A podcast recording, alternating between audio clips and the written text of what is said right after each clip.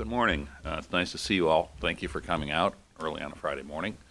I know that means that there must be some enthusiasm for the subject, and, and there should be. Uh, I am Pat Michaels. I run the Center for the Study of Science at the Cato Institute.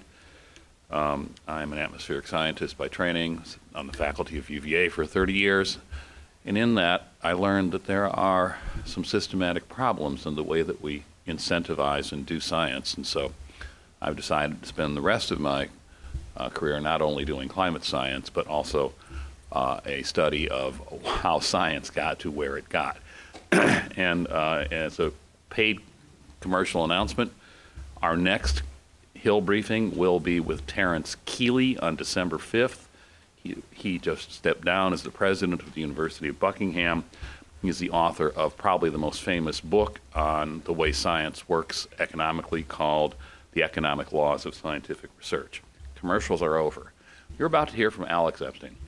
He is he has written the clearest, crispest book on the subject of energy, climate, and policy that I have ever read. Now, I'm old enough to tell you that I've read a lot. Where do you get a book that looks, feels, God has to be a nerd book, and you pick it up and you can't put it down? When's the last time that happened? Well, that's the way Alex's book works. So I, am very pleased that he's with us.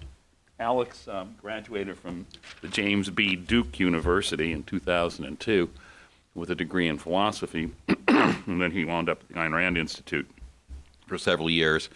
Uh, Alex is one of these people that I'm not so sure likes to work for other people, uh, and so he started the Center for Industrial Progress in 2011. Is that correct? And that's what he runs now. So he's the guy what runs it, and he has an incredible and uncanny talent for writing. But he's also pretty funny, and so he's asked uh, me to start his presentation off with his people's trip through the People's Climate March in, in New York City on uh, September 21st, right? Yes, the, the day of the fall equinox.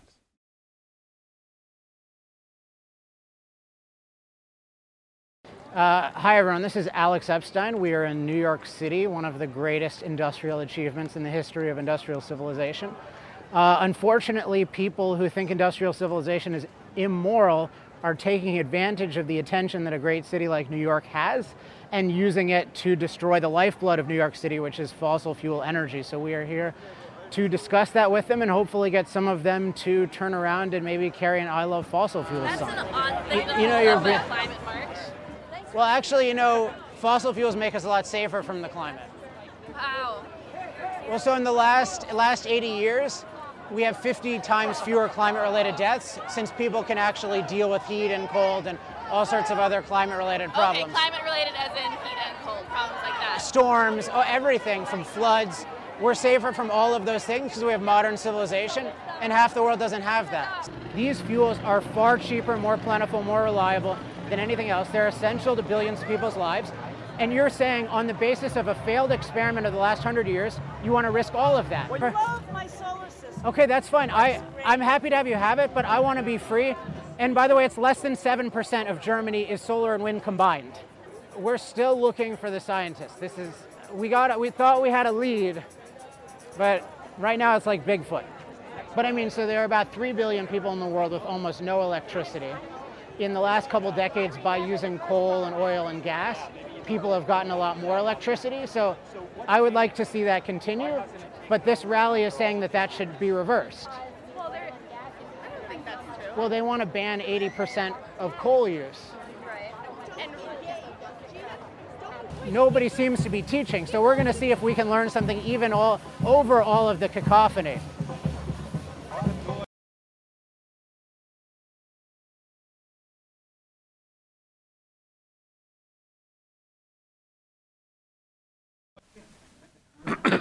Well, as you can see, Alex is extremely tactful.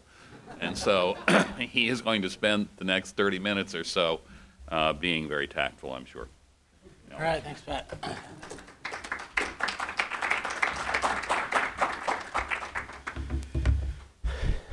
All right, so recently had the elections, uh, which are very interesting, I think, with this issue of the, the morality uh, of fossil fuels, because what you had – was, I mean, let's take six years ago. Six years ago is maybe the peak in popularity of peak oil, quote unquote, theory. So the idea that we're going to run out and it's going to be a crash.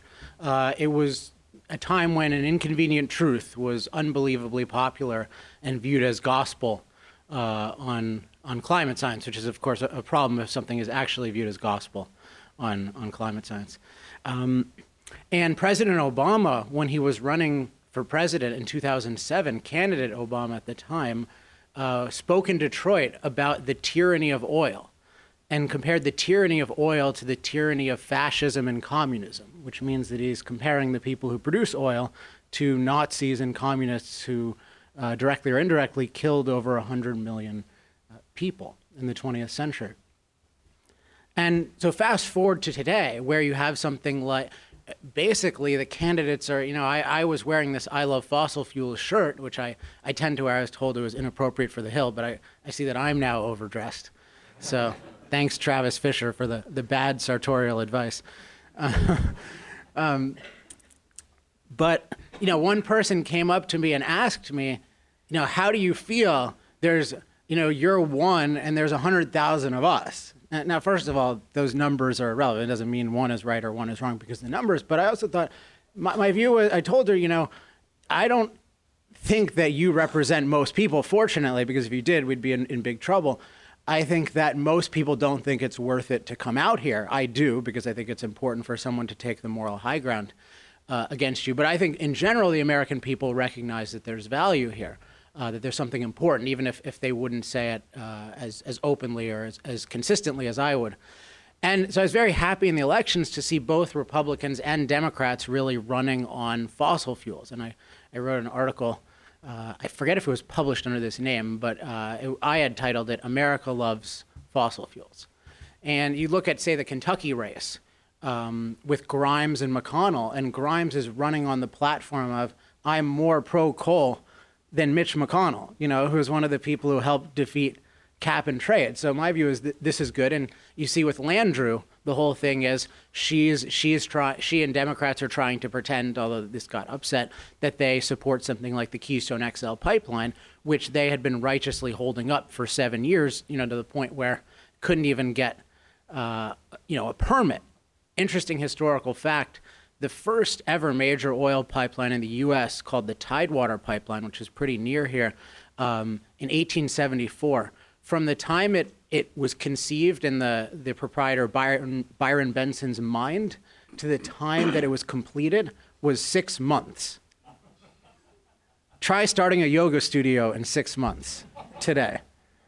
So, you know, this is part of why I run the Center for Industrial Progress. We, we have a long way to go, or uh, in a sense, we should go back to the kinds of property rights systems we used to have.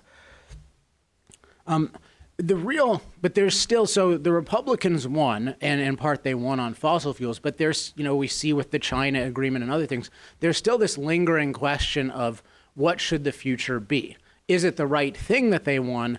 And particularly long range, is it the right thing? Are we sacrificing the long term for the short term? And this really raises the issue of morality. Because morality is to say something is moral, is to say that it's consistent with our most important values. And, but an aspect of that is consistent with our most important values in the short term and in the long term. And the narrative about fossil fuels today is that it is that while it might be necessary or desirable in the short term, or at least convenient in the short term, in the long term, it's destroying us.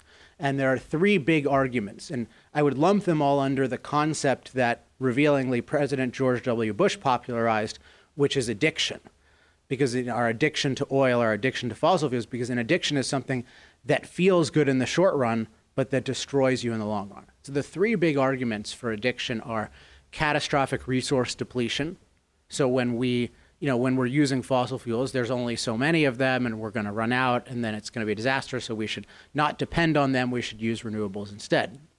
And, and more broadly, a more and more popular argument is not only are we depleting fossil fuels, but we're depleting all the resources on Earth, including what they'll call like ecosystem resources. Uh, another one is catastrophic pollution. So as we use more fossil fuels, they're allegedly dirty. You know, they're dirty energy. Things are going to get worse and worse and worse.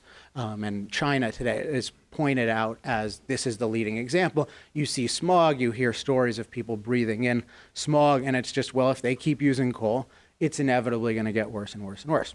Then, of course, the biggest is uh, catastrophic climate change, because we put CO2 in, you know, putting more CO2 in the atmosphere, which is a greenhouse gas, or I think more technically an infrared absorber, that has a heating, that has a warming effect, at least of some magnitude. And the idea is that that it turns out to be of such magnitude that we'll have runaway global warming and, and climate uh, catastrophe. So this leads, I think, to a general view, even among uh, at least a reticence among even many conservatives the idea that fossil fuels are immoral uh, that are excuse me that they're moral. Like most people won't wear an i love fossil fuel shirt and i think most people would have difficulty justifying it.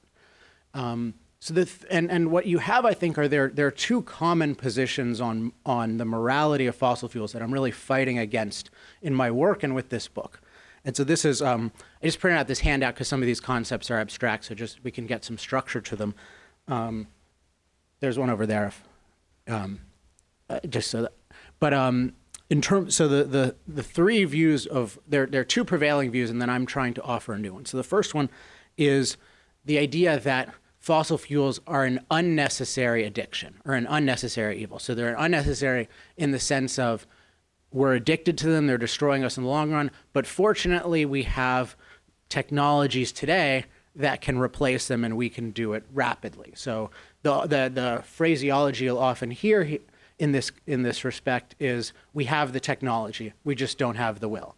People familiar with this kind of uh, refrain? We have the technology, we just don't have the will.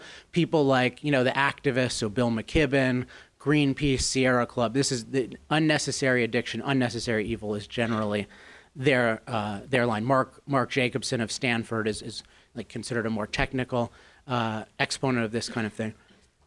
But then the response, I think, is even more interesting because the response is often, okay, yes, we agree that long term this is this is bad, that it's not moral, that it's either catastrophic or something close enough to catastrophic that we should really aspire to stop it, but it's going to take a while. So this is really the necessary evil or the necessary addiction point. Um, and you can see this a lot. I think you see it among, you know, even many conservative groups, but certainly in the industry. And a company I've been uh, targeting lately uh, is, in this respect, is Shell, because I think they've they've been, you know, the classic example of necessary evil um, is beyond is BP when they changed their, you know, their advertising name to Beyond Petroleum right? That's, that's the idea of yes, we're producing petroleum now. Yes, we're even asking for permission to produce more petroleum. But our goal is to go beyond ourselves. Our goal is to expire. We just disagree with the environmentalists about the expiration date, right? And Shell is it, Shell on its website says it says often very little about oil, but it talks about our goal is for a zero emissions world. This is an oil company that's trying to drill in the Arctic. So there's a bit of a conflict, and anyone wants to ask a question about necessary evil, I think necessary evil is an incoherent concept, and certainly if you have necessary evil against unnecessary evil, unnecessary evil always has the high ground because if there's an evil, and, and justifiably so, if there's an evil, we should try to be fighting it. And generally, the oil companies and you know anyone who agrees with this kind of positioning always has the moral low ground and they're always viewed as cynical and they're always viewed as you know defending their interests against a threat that everyone regards as as uh, long term. So my view of this is that both of these both of these uh, are completely wrong. Um, so and that's why I titled my book "The Moral Case for Fossil Fuels" because there's a moral case against fossil fuels. Um, and my view is no, this is not an unnecessary addiction. It's not a necessary addiction. It is a healthy choice, which is not to say that it has no imperfections or risks or side effects. And a lot of the book is about uh, how to quantify those, how to think about those, how to integrate them into a bigger picture. Um, but it is to say it is like, you know, taking the prescription drug that saves your life. Yes, it may have risks and side effects. Yes, you take those into account. Yes, you want to minimize those or counteract them. But its overall benefit, short term and long term, is immensely good. And we should be on the premise of being excited about the prospect of using more and, and doing it ever better. And you know, as long as it's the best. So I so it's either a healthy choice or a superior good. So it's just like um, you know, my iPhone. I use it because I think it's the best tool uh, for the job, and I will continue using the best tool for the job. And if Apple keeps making iPhones, uh, and I keep thinking they're the best, I want that to happen indefinitely. If they stop, I'll use something else. So then there's a question. The question I, I often get then is, well, obviously I haven't justified that yet, so why do you believe that? Uh, and and it, it often comes across as almost impossible that, that someone could believe this, and this is part of why I got motivated enough to write a book. That because I think I think if we actually think through everything logically, I think it's inexorable that fossil fuels are, are, are moral. And but I, I tend to wear things like this I love fossil fuels shirt, I, I love fossil fuels pins to, to raise the discussion. And it's interesting how entrenched the immorality of fossil fuels is. So um, I tell this story in the book, so I'll do the quick version of it. But I, I was um, visiting a farmer's market uh, 2009. I remember this very vividly. And a girl from a Greenpeace booth says, "Hey, don't you want to help us get off clean renewable energy? Get us get us off, excuse me, fossil fuels, our addiction to fossil fuels, and switch to clean renewable energy." And I said, "Well, actually, I write about this for a living. I think the fossil fuel industry, what they do, is great, and I think we should admire them, and I think we should use more fossil fuels." So, can anyone guess what her reaction was? Yeah, uh, who has not read the book, incidentally? Yes.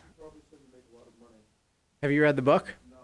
Really? That's good. I have never had anyone guess it properly. That is exact. She said those exact words. So maybe being on the hill, people have more experience with that. Yeah, I expected her. yeah. Um, my my yeah, I was expecting. I wanted her to raise you know catastrophic depletion, catastrophic pollution, catastrophic climate change because I thought I would have a new way of thinking about it. But or I you know expected her to yell and this kind of thing. But no, she just said exactly what you said. She said, "Wow, you must make a lot of money." And and you know the other day I was on Bloomberg and the host who's you know very nice and, and very friendly. She sees my pin. She says, "Well, what what kind of pin?" Is that? Because I was far across the table. I said, Oh, it says, I love fossil fuels. And without pause, she says to me, Do you love fossil fuels or do you just love taking a lot of money from oil companies? And I said, Oh, I just love fossil fuels. um, but yeah, this, this, like, I definitely was not making a, a, lot of money at the time. I don't think I'd even ever met anyone from the fossil fuel industry because I first started studying it in a very academic way. Um, and I told the woman, and she agreed with me. Like, how many oil companies are saying I love fossil fuels and dispatching like lobbyists to say this kind of thing? No, but the problem. I wish, I wish they were paying people uh, to say this. Uh, so it's so entrenched. There's, so, but so the question is like, how do you get to it if it's not you're dis- dishonest? Somebody paid you. I think these are sort of very poor explanations to give in general. I think you should look at ideas and not kind of write things off because of motives. But yeah, I wasn't making a lot of money. I didn't know anyone in the industry. I came to it really through philosophy. And this is kind of the thing that people find odd. Why is somebody who studied philosophy his whole life, who thinks about philosophy, why why'd you make fossil fuels a cause? And certainly nobody was more surprised by this than I. Because uh, I grew up here. I grew up in, or not on the hill, but I grew up in Chevy Chase, Maryland which is anyone aware this is not a hotbed of fossil fuel advocacy? Um, you know, my parents had, you know, my dad works at the Pentagon, my mom's an attorney. Um, I, I learned nothing uh, about fossil fuels growing up, except in all of the very high caliber schools I went to, allegedly. I went to one of the probably top 10 universities, Duke, and I went to one of the top 10 math science schools uh, in the, in, in, maybe in the country, Montgomery Blair Magnet. And all I learned about fossil fuels was all those three catastrophic things catastrophic resource depletion, catastrophic pollution, uh, catastrophic uh, climate change. Um, but I think the fact, but so I think the fact that I only learned about one side of it was very influential on me because then I became obsessed. At first in life, I was very into math and science and computer science. That was my obsession. But I became really interested in applying logical thinking, not just in those fields, but I was much more interested in the human fields after, you know, 15, 16. And when I started studying energy, which I sort of happened upon randomly, I got very upset that I had not heard all sides of the story about fossil fuels, and that got me interested. So, one particular formative incident that I had was studying the early history of the oil industry.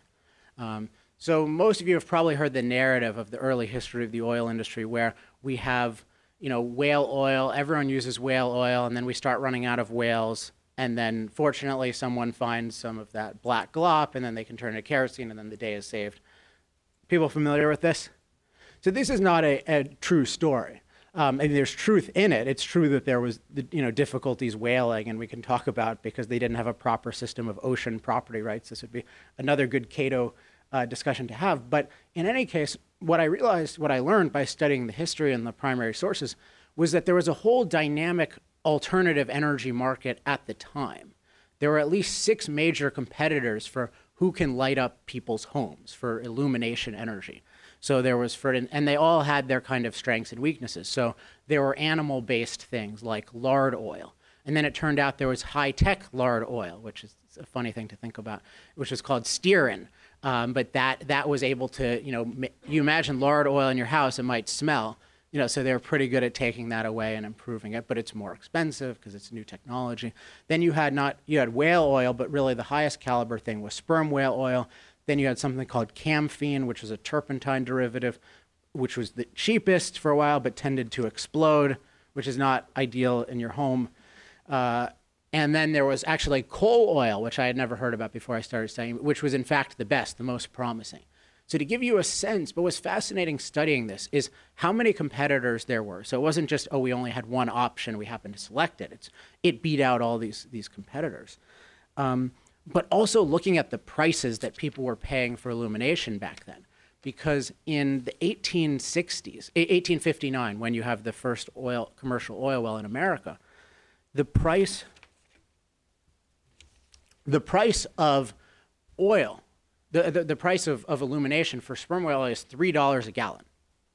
So think about this in 1859 dollars. We've had a lot of inflation then, in case people haven't studied the value of the dollar. Three dollars. So this is, and, and the cheapest is about a dollar and thirty cents.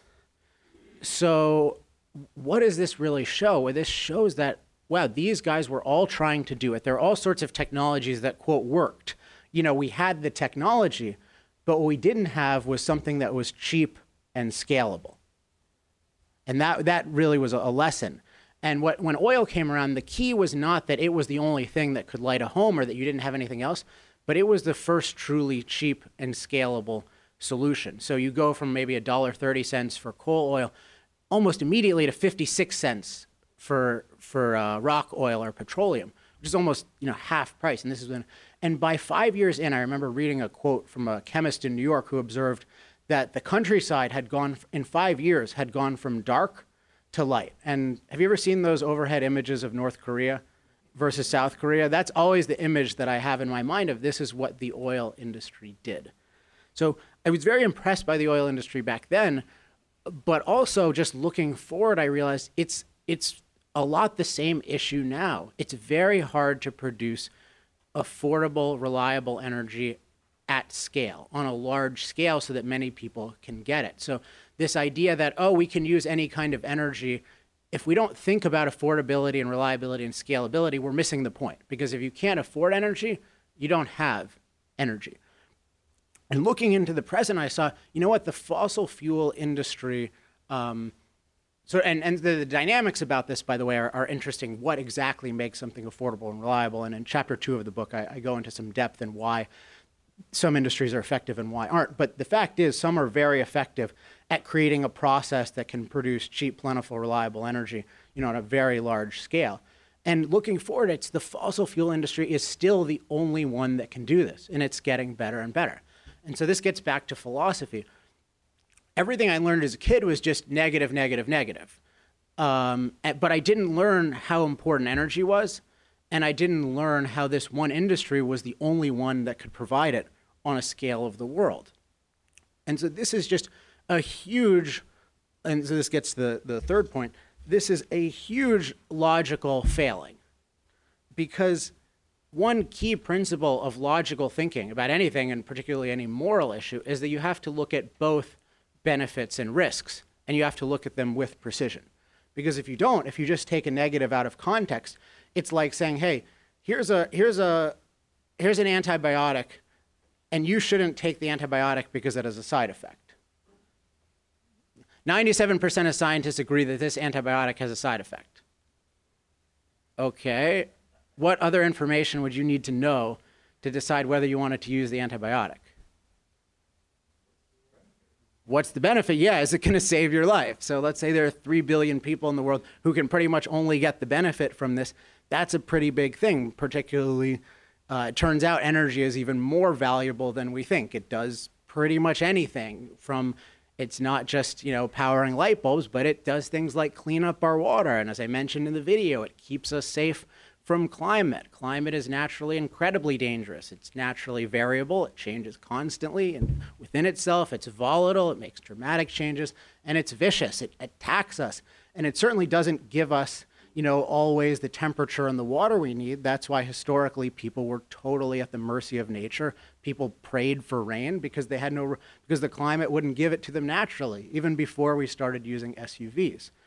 Um, so this is just crazy that we're having this discussion where all, risks are everything and benefits are all trivialized. It's just, oh, somebody somebody got solar to work in a lab, therefore let's cap let's aspire to cap 80% of fossil fuels. This is not serious moral uh, thinking. And so that then that then indicates that there's something really off. I think that that is, it's too, the bias and the prejudice of the thinking is too large to, to just be an accident. And in the book, I talk a little bit about, uh, talk actually a lot about wh- wh- why we have this bias, and I'll indicate it here. But it's a really interesting question of why is it so skewed? Why, why do the negatives always hold the fort?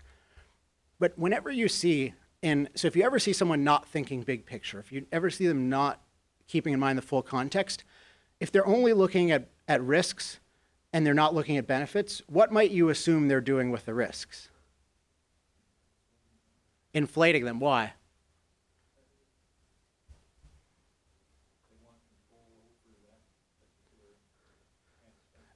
Yeah, I mean, there's something that's driving a negative view. So you would expect it wouldn't just ignore benefits, it would inflate risks. And this is what you see with climate and that there's very sloppy thinking. So, this kind of expression 97% of scientists believe in climate change, or do you believe in climate change?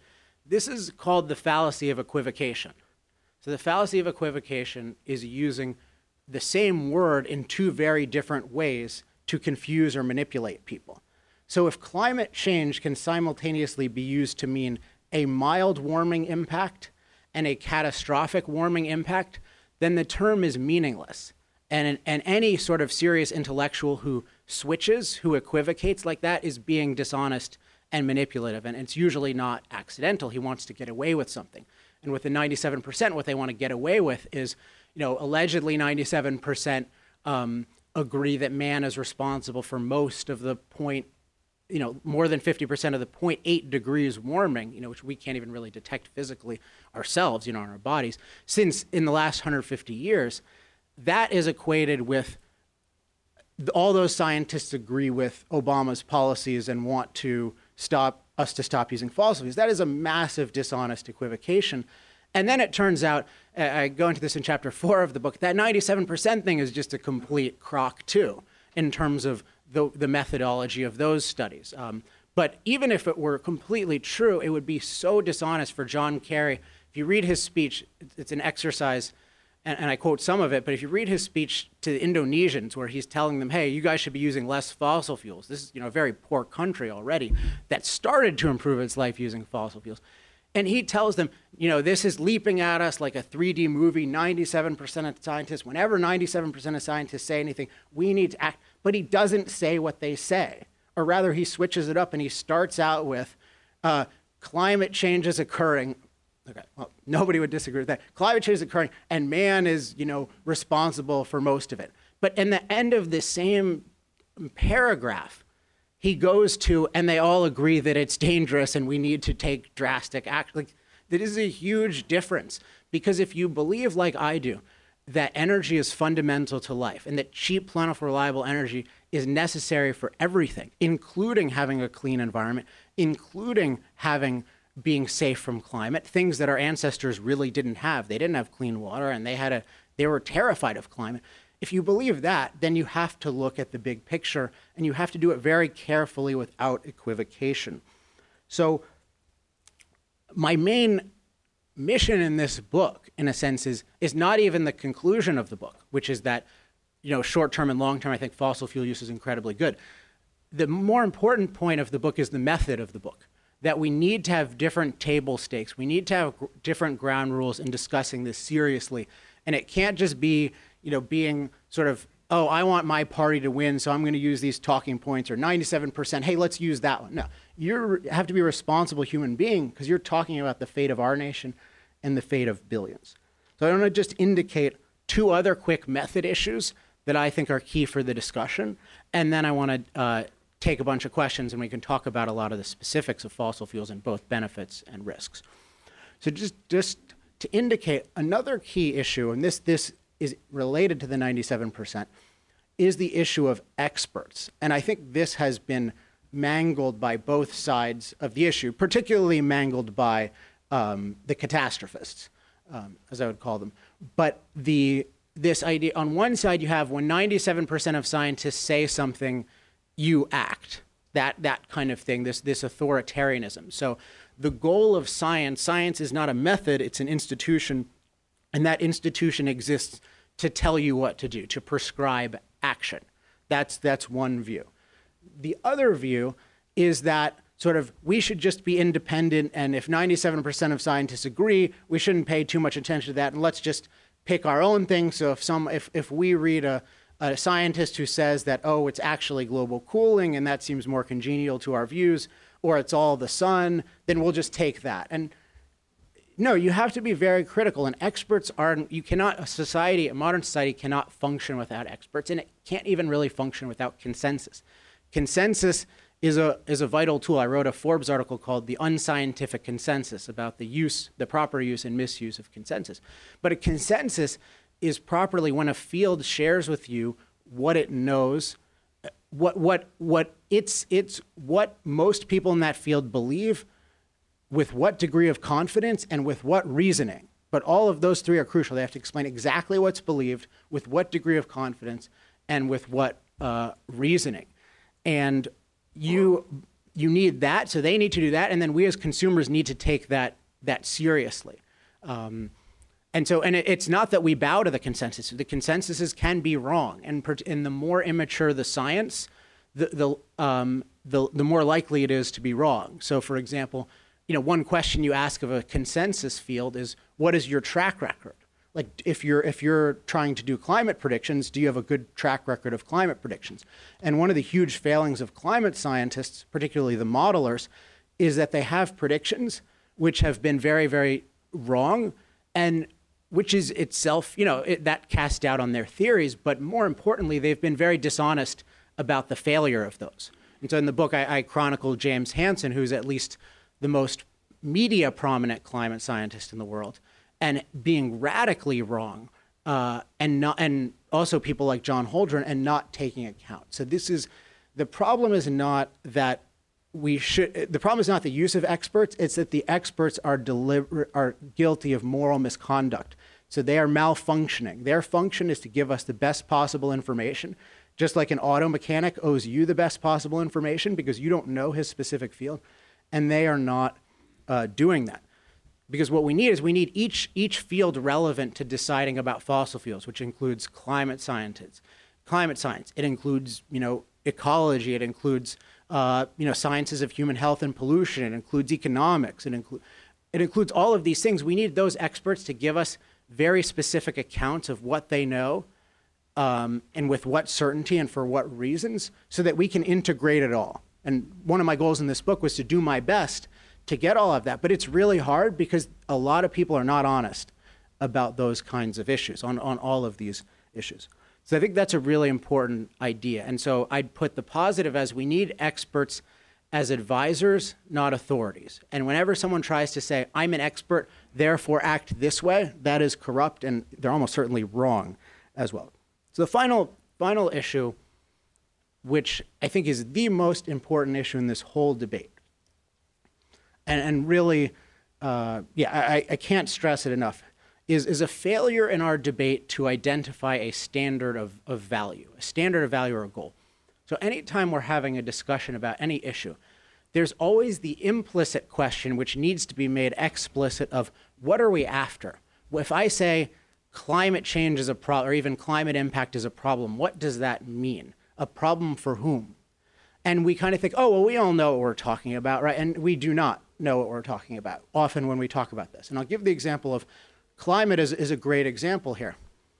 When we talk about, when someone says, you know, climate change is bad, I always ask, you know, man made climate change. I always ask, okay, let's be clear. Are you saying it's inherently bad if we impact climate, or that there's evidence that we have a particularly negative impact, that it's going to harm human life? And to put this more, more, um, more philosophically, is our standard of value when discussing these things, are we saying our standard of value is minimizing human impact and that's why climate is climate change is bad because we just shouldn't be changing things? Or is, or is it because our standard of value is maximizing human well-being? And what I've found, and I, I, I, knew a lot about environmental philosophy before I knew anything about energy, I knew already that many of the leading thinkers, pretty much all of them in this field talking about catastrophe, they say explicitly their standard of value is not maximizing human well being, it's minimizing human impact. So, for example, Bill McKibben, in his uh, book, The End of Nature, which is an interesting title, The End of Nature, he doesn't consider human beings natural. The idea is a human impact on, the na- on nature that's unnatural and everything else is, is great. Um, and he uses a specific example of now that he, quote, knows that we're having this impact on climate, and he knows that the rainfall pattern has now changed to the point where his river is in some way atomically different because we've had some warming impact, that is intrinsically bad. And he describes it as it was a steer, not a deer. Does that make sense? It, it bore a brand. So the idea is that man changing things, man impacting things is corrupt. And we're taught this all the time. You know, the whole idea of being green. We talk about being green, we're not really too focused on human well being. It's just, it's intrinsically good to minimize our impact. And what I've found is that this issue is, is everything. The reason why people are ultimately so averse to climate change, to pollution, to using resources is not because it can be proven that they're net harmful to human life. I think it can be proven that fossil fuels are net enormously helpful, but because we have this view that human impact is somehow wrong. And if human impact is somehow wrong, then human beings are somehow wrong because human beings survive by impacting our environment to meet our needs. And every impact we have, just like will have an intended effect, it'll have its, its intended effect, and it'll have side effects, and it'll have risks. And that's every activity from building a solar panel, you know, to engineering a prescription drug. And we have to decide ultimately as a species, are we, do we value ourselves? You know, do we have self-esteem as a species? Do we think that our nature is good, that we should be transforming the world to meet our needs, and that we accept that that has side effects that we try to make the best of, or sometimes they might even be good, like maybe more CO2 helps with plant growth, you know, more plant growth. Um, I think that's really the fundamental divide. So my, my basic contention in this whole debate is that this is not a debate over conflicting sets of facts. It's a debate over conflicting sets of philosophies. And my philosophy is humanism. Human life is what matters. And methodologically, we have to look at the big picture with precision, and we have to use experts as advisors, not authorities. So, with that in mind, I'd love to take questions, and, and thanks so much for having me.